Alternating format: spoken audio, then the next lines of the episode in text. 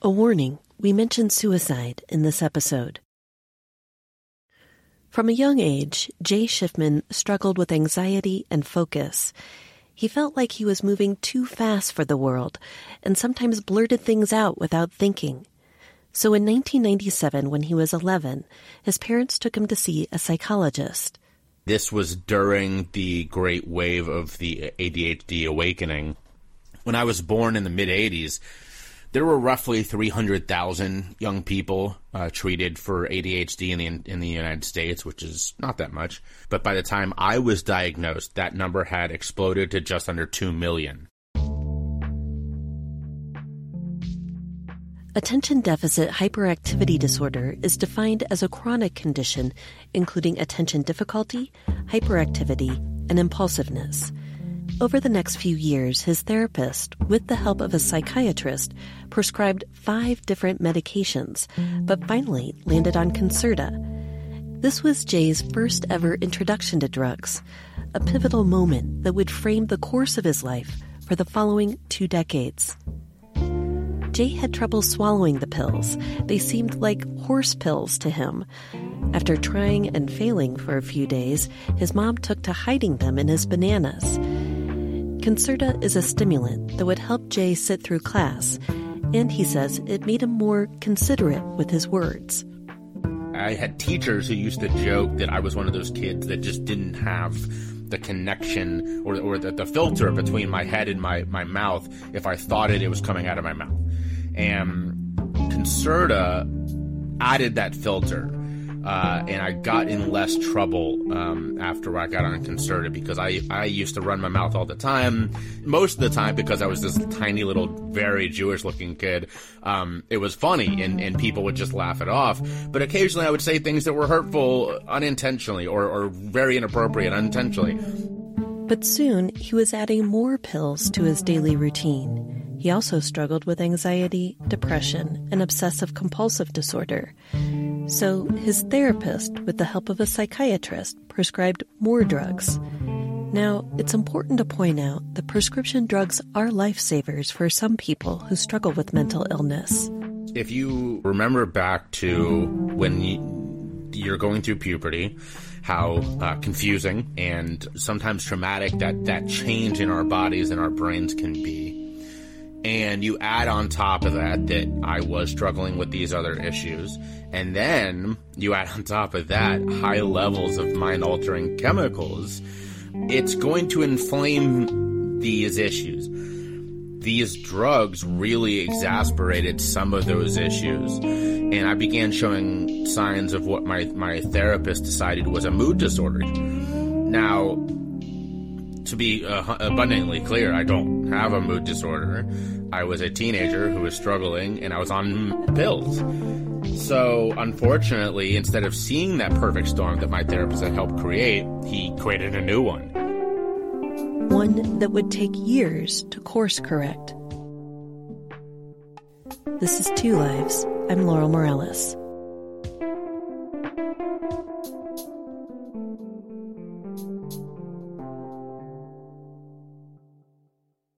Jay grew up in an upper middle class neighborhood in Cincinnati playing baseball which meant he was a big Cincinnati Reds fan. He was especially obsessed with Pete Rose, who was known for many things, including his dogged persistence, and he became the hit king of baseball by sheer will. So Jay says that's how he pursued baseball and wound up playing on the high school team all four years. But despite all the medications he was on, his anxiety would spike when he went up to bat, and he was terrified to hit the ball. My anxiety was just out of control to the point where you know, I, I, would actually avoid hitting if I could because I would much rather be in the field. Uh, I was a great fielder because the, I, the, the, no one was ever looking at me, right? You know, if a ball was hit my way, I was I was already focused. I was running towards it. But when you're in the batter's box, you have all of that time to be anxious, and and that's where I was. Jay and the coach didn't get along too well but he was determined to keep playing. I was always the guy who went early to help set up the field, who stayed late to work with the young guys. All over high school, Jay would see the DARE posters, and he and his classmates would get lectures about the dangers of drugs. But it was around this time he noticed the only thing that calmed his anxiety was weed. I was almost getting two competing philosophies here that that that, that intertwined that medication was the answer, but then when it came to things like uh, alcohol and and cannabis, they made me feel better in terms of quieting that anxiety. And and I am a very social guy, but I can be, uh, you know, too anxious sometimes, and and that definitely makes me feel better. And so there was those um, they they were on the same path at times because they both were. I was being taught by a therapist, okay, take pills, um, but also was being told by everything from Dare to to you know authority figures that drugs are bad. But Jay didn't consider the pills drugs. To him, they were medicine he needed to take to feel better. When he wasn't playing baseball, Jay would come up with rhymes. He and a buddy even formed a rap group together. They would sit in the classroom all day writing, then perform at talent shows and pep rallies. They'd have freestyle competitions in the cafeteria at lunch. One of my distinct memories of high school is the one day that like I won this freestyle competition that we had actually had held because it felt so good to get over that anxiety for once and and actually show off what I was capable of. He was so excited he immediately signed up for a poetry slam at his school and won second place. But by senior year, Jay's dreams of playing baseball in college were over. His coach never played him enough to be picked up by any of the schools where Jay wanted to go. Baseball had been a great outlet for him and curbed his use of substances. Literally, the reason I didn't use substances was gone. So I remember going with buddies and partying that night. Um, and so, you know, the, the, the use of substances really took off at that point. Jay enrolled in classes at the tiny college of Wooster in Ohio. But when he arrived, his moods went haywire. His lows were really low. When someone said they didn't want to hang out, it was just crushing. So he'd spend the night obsessively cleaning his room. His psychologist prescribed another medication for what he'd eventually diagnose as bipolar. That meant that Jay was on six different medications now.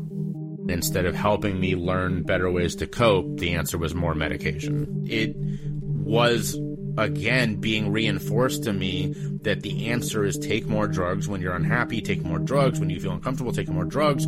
Oh, and when you don't feel well because you're taking so many drugs, take more drugs. How did he arrive at that? Did your so, parents say, let's get a second opinion? No, we didn't get a second opinion. My aunt is in uh, remission right now from cancer. And every step of the way, she had four, five, six, you know, doctors, oncologists, everybody that she was bouncing ideas off of. And yet, it's so rare that people get a diagnosis and get a second opinion. And I'm not saying that, that, that there isn't validity to that. I am saying we need to take these diagnoses seriously. It's hard to remember what came first, the chicken or the egg, in the sense of did he start Uh, over medicating me for the mood disorder and then it showed signs of bipolar and so he gave me that diagnosis or did he give me that diagnosis and then start giving me medication which caused me to show signs? It's very difficult to know. By this point he'd grown accustomed to gulping down a handful of pills without so much as a sip of water Jay says the medication he was on intensified his highs and his lows, so his depression showed up like bipolar disorder. One moment he was fun loving Jay, hanging out with friends. The next, he'd snap and be so short with people that he couldn't stand himself. So, for instance, my depression, uh, my, my struggles with depression became absolute valleys instead of just, you know, me getting the doldrums and having trouble getting out my depression episodes became serious depression. And then the bounce back became very manic. I have not been manic the way that I was on those pills since I got off them. These pills really produced these effects. My OCD went from being a annoying uh, thing that I deal with and, and sometimes can be very uncomfortable and, and, and life altering if I don't do the work that I do every single day to seriously jeopardizing my actual existence. And then you have this repeating prophecy where my therapist sees this and goes, Yep, all right, I made the right call and we're going to keep treating you for it. And it just keeps building and building. After freshman year, Jay transferred to the University of Cincinnati. He joined a Jewish fraternity where he wound up spending most of his time. He said Wooster was too small and rural that he was bored. In Cincinnati, he couldn't decide on a major. He bounced around from African American history to music production to communications to Judaic studies to history. I shouldn't have been in school, and once I was there, I cared 10 times more about everything other than the classroom.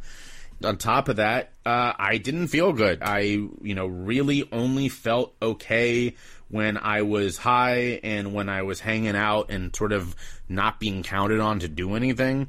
Um, and, and so those things don't go well with fitting into a classroom.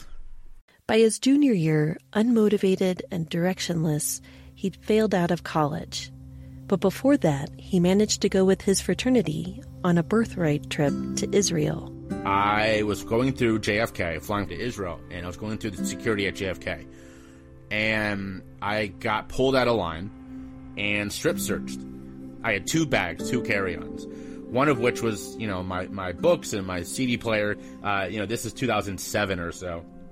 The other bag was like a, basically a purse-sized backpack that had Bob Marley's face on one side and a pot leaf on the other. And the only thing in it were at least 10, if not more, pill bottles because I was on so many medications at this time and I was going for two weeks, so I had backups. The security just was like, You cannot tell us that you're not a drug dealer. I mean, come on, you know? And uh, of course, I thought it was hilarious because I was like, no, they're all mine, which is not better. That's not a better answer. but that was my excuse because it was true. They were all prescribed to me. And so they looked them all up in the system, and uh, you know, in, in the track DA tracking system, and they were all, you know, clear. And we all got a kick about this. Oh, Jay got strip search and all that kind of stuff. Jay didn't know it yet, but he was addicted to his prescription pills. There are a couple others that I'm willing to bet, but one of them in particular, I, I am able to say with, with certainty I was addicted to. And that was? That was a drug called Klonopin.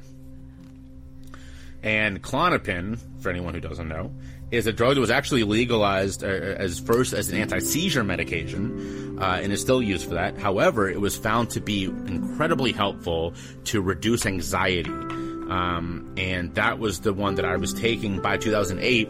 If you've seen the show House, uh, the way that he pops his, his Vicodins, that was me with handfuls of Klonopin multiple times a day. Jay says that at his peak, he was taking about 20 pills a day, which, according to most psychiatrists, is enough to kill the average person.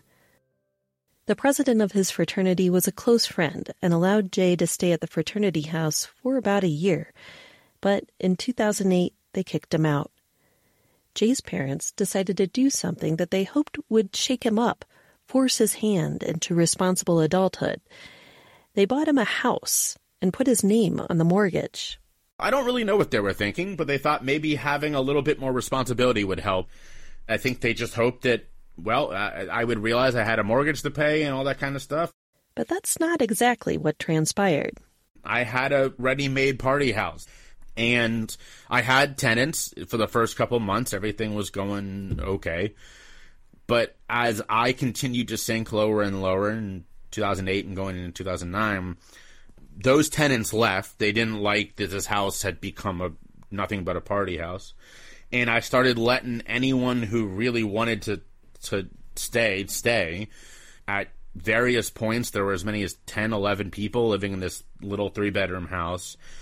Some of them were paying rent, but most people were just partying and trading drugs.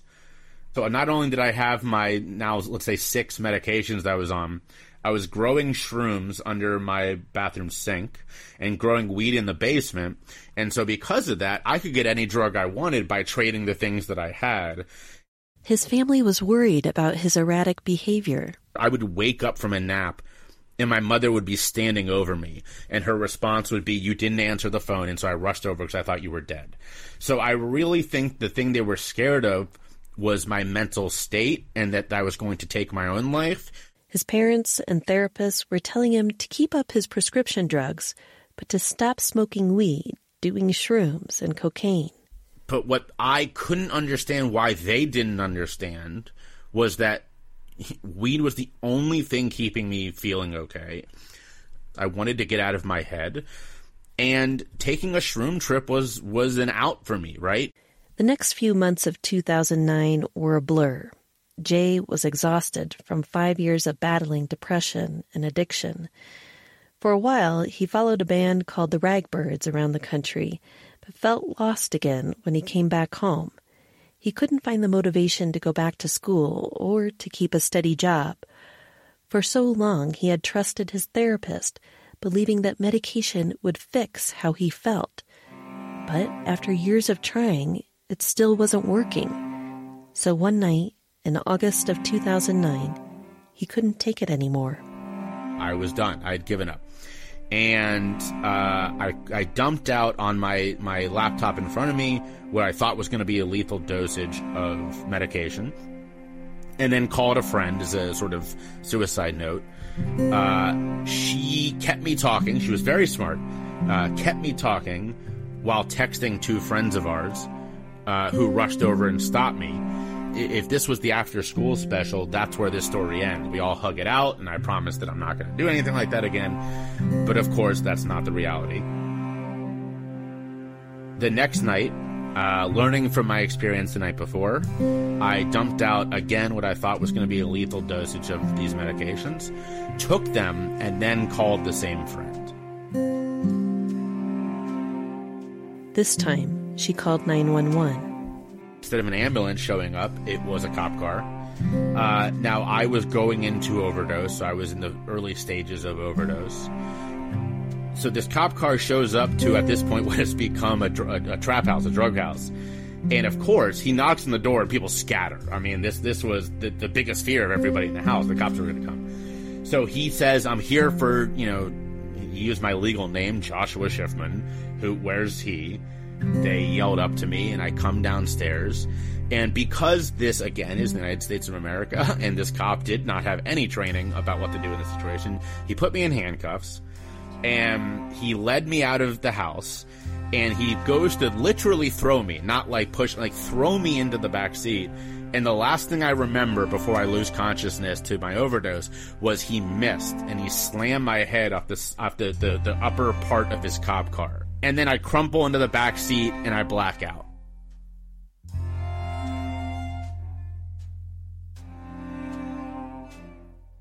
That night, Jay had brief moments of consciousness where he remembers being handcuffed to a bed in a hospital and seeing his aunt. And the next day, my first moment of actual consciousness again was actually something, it's kind of crazy, something out of a movie where consciousness rushed back towards me. And I grabbed onto my chair and I looked around. I was in scrubs in a lockdown unit in the intake room with my mother, who had flown back in on a red eye. And I said, Where the fuck am I? I had no idea. And I was angry because I was confused. The last thing I remember was I had tried to kill myself and then got arrested. He was discharged, and his mom immediately drove him across town to a lockdown unit where you're literally locked in your room and kept on constant watch. While he was there, they put him on even more medications, this time lithium. He was so angry and blamed a lot of it on his family. They were working in concert with my therapist, so he came almost every day. Um, you know, the family was coming to visit me. I was very angry because the reason I attempted suicide was I didn't want this. You know, I, I, I, figured that there was really nowhere lower I could go than the life I was already leading, and then here I ended up being in the lower version of the life that I was already leading. I have the journal that I kept at this period, and it is just, it's hard to read uh, because it's a lot of anger. For three weeks, he was never left alone It's the kind of place where the showers slope down into the drain, so there's no way to drown yourself. Then his grandmother drove him to a psychiatric hospital in Stockbridge, Massachusetts, where Judy Garland and James Taylor spent some time. They still at the time practiced the, the sort of therapy that you saw in One Flew Over the Cuckoo's Nest, where you would sit around and just destroy people. Um, so that was rough. Uh, they also lost a couple of patients while I was there to suicide, uh, and I personally stopped my closest friend there from committing suicide. Uh, like physically, I physically stopped her from committing suicide. But it's during this time, in this harrowing environment, that Jay entered the beginning of a sort of epiphany. Because he'd been diagnosed as bipolar for so many years, he was placed in group sessions with other people with bipolar disorder. But as he heard them speak about their experiences, he started to realize wait a minute, this doesn't feel like me. I just was felt such an outsider in those groups, you know, people talking about this experience or I feel this way and me going, God, I just, I don't feel that or, or, or I've never experienced that. The psychiatrist there agreed with his assessment that he didn't have bipolar, but he wasn't willing to go against his previous therapist's position. It was also at this mental institution where Jay met people struggling with addiction, and that he could relate to. He realized his medications were doing more harm than good. After three months, Jay had had enough, but before they would let him leave, he had to go to one more group session. So that people could tell you why they thought you should stay. This included not just the patients, but therapists and in this case, the head of the entire division of therapy. Uh, this woman with 50 years experience, uh, who was downright ruthless that day about how I was throwing away my opportunity for success and healing and all that. And I'll, i credit one person in particular. There's a woman named Robin who is sadly no longer with us. She was one of my best friends there, and she also avoided these like the plague because she was like, "This is just too traumatic. I'm not going to do this." That day, she came with me and she held my hand through the entire thing, uh, just for, for emotional strength.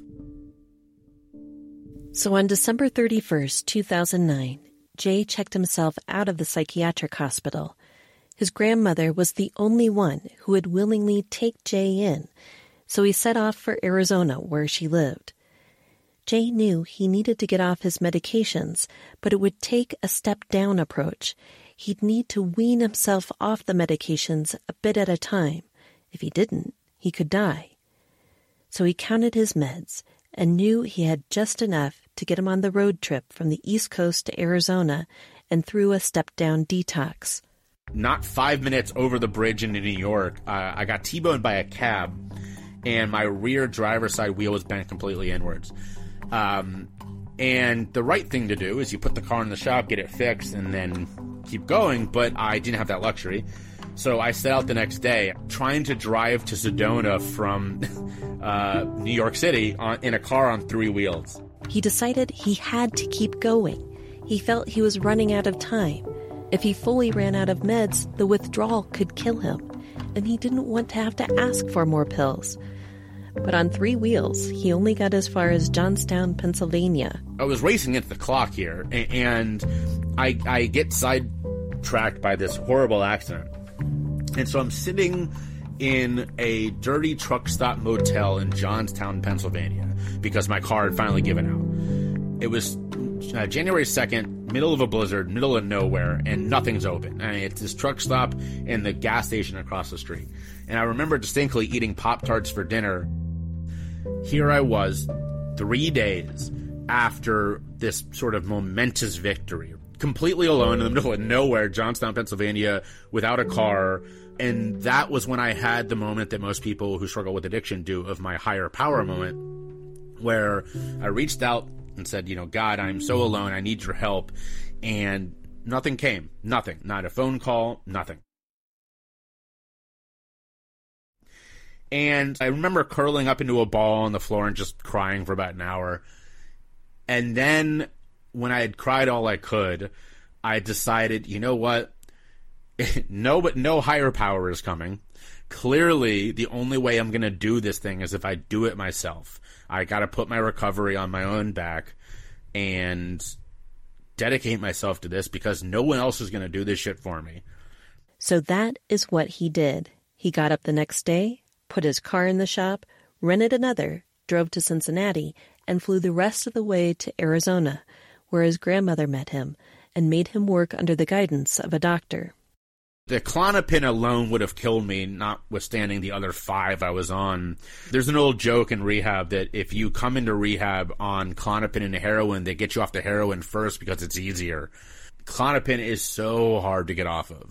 So, of course, the therapist doing what the therapist does, when I first went to see them, she tried to convince me to stay on drugs, and I, I said nope. And she went, "Okay, you're very committed to this. Let's let's get you off it safely then." Jay went through the long, painful process of getting off his meds. He spent a lot of time on the bathroom floor getting sick. He was irritable, confused, and could barely function. His grandfather tried tough love, but his grandmother was patient and cooked his favorite meals. They'd watch Ellen and walk the half mile to the mailbox every day.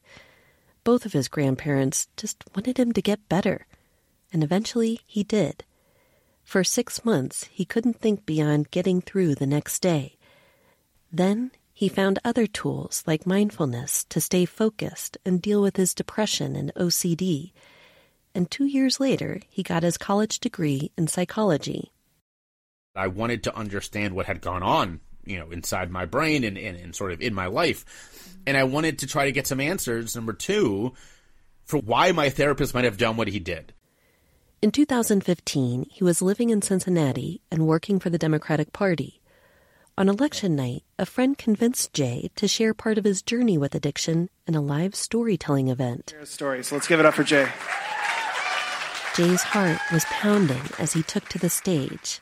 If you're sitting in this room, your struggle is not where you're going to lay your head tonight. So you're really lucky. If you're doing it right, you get to choose what your struggle is going to be. So if I can leave you with one point, let it be this choose your struggle.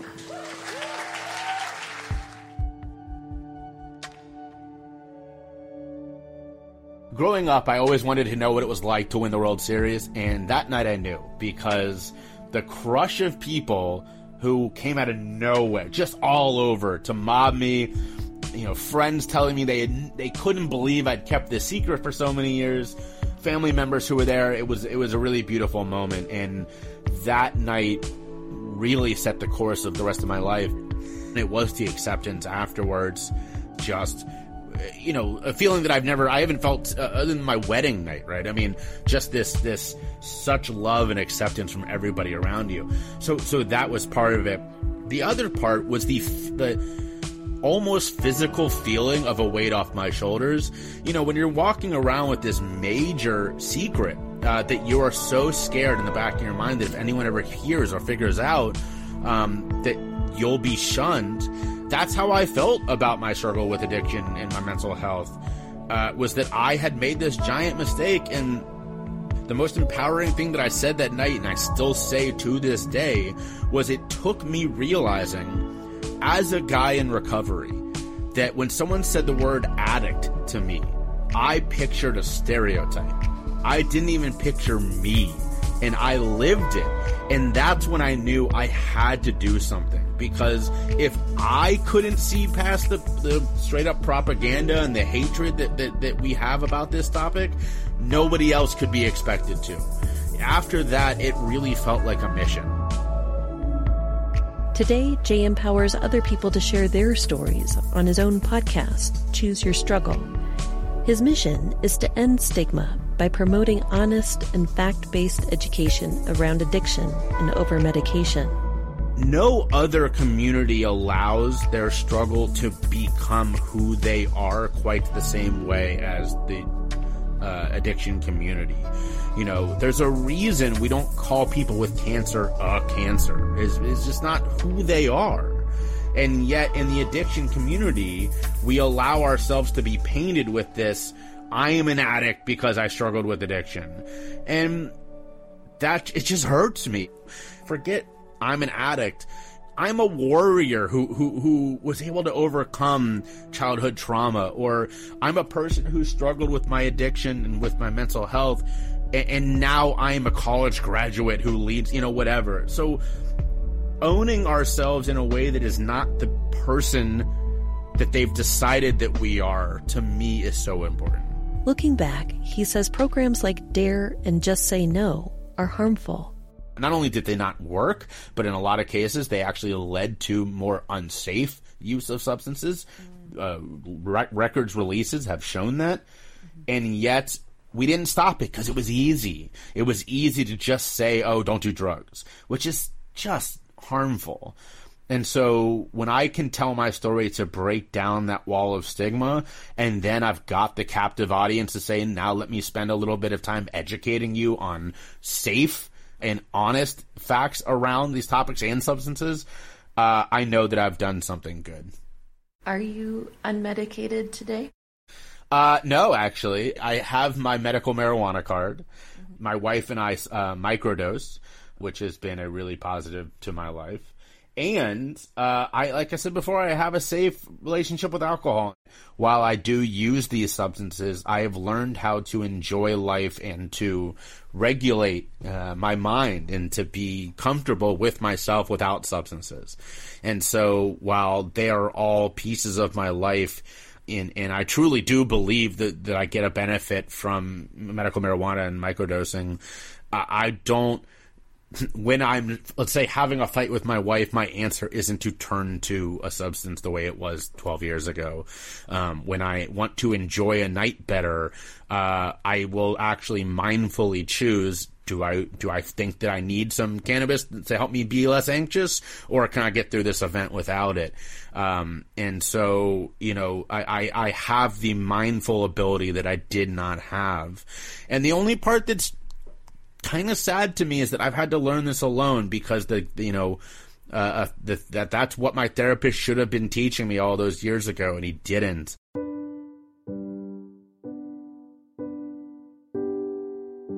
This is Two Lives. I'm Laurel Morales.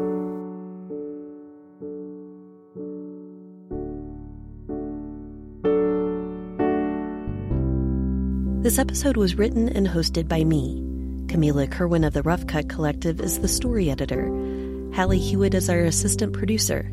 Music from Blue Dot Sessions. Annie Gerway designed our pod art and website, twolives.org. Send us a message at Facebook, Instagram, and Twitter at Two Lives Podcast. You can learn how to support Two Lives and find out more about Jay Shifman and his work at twolives.org. That's the number two, lives.org.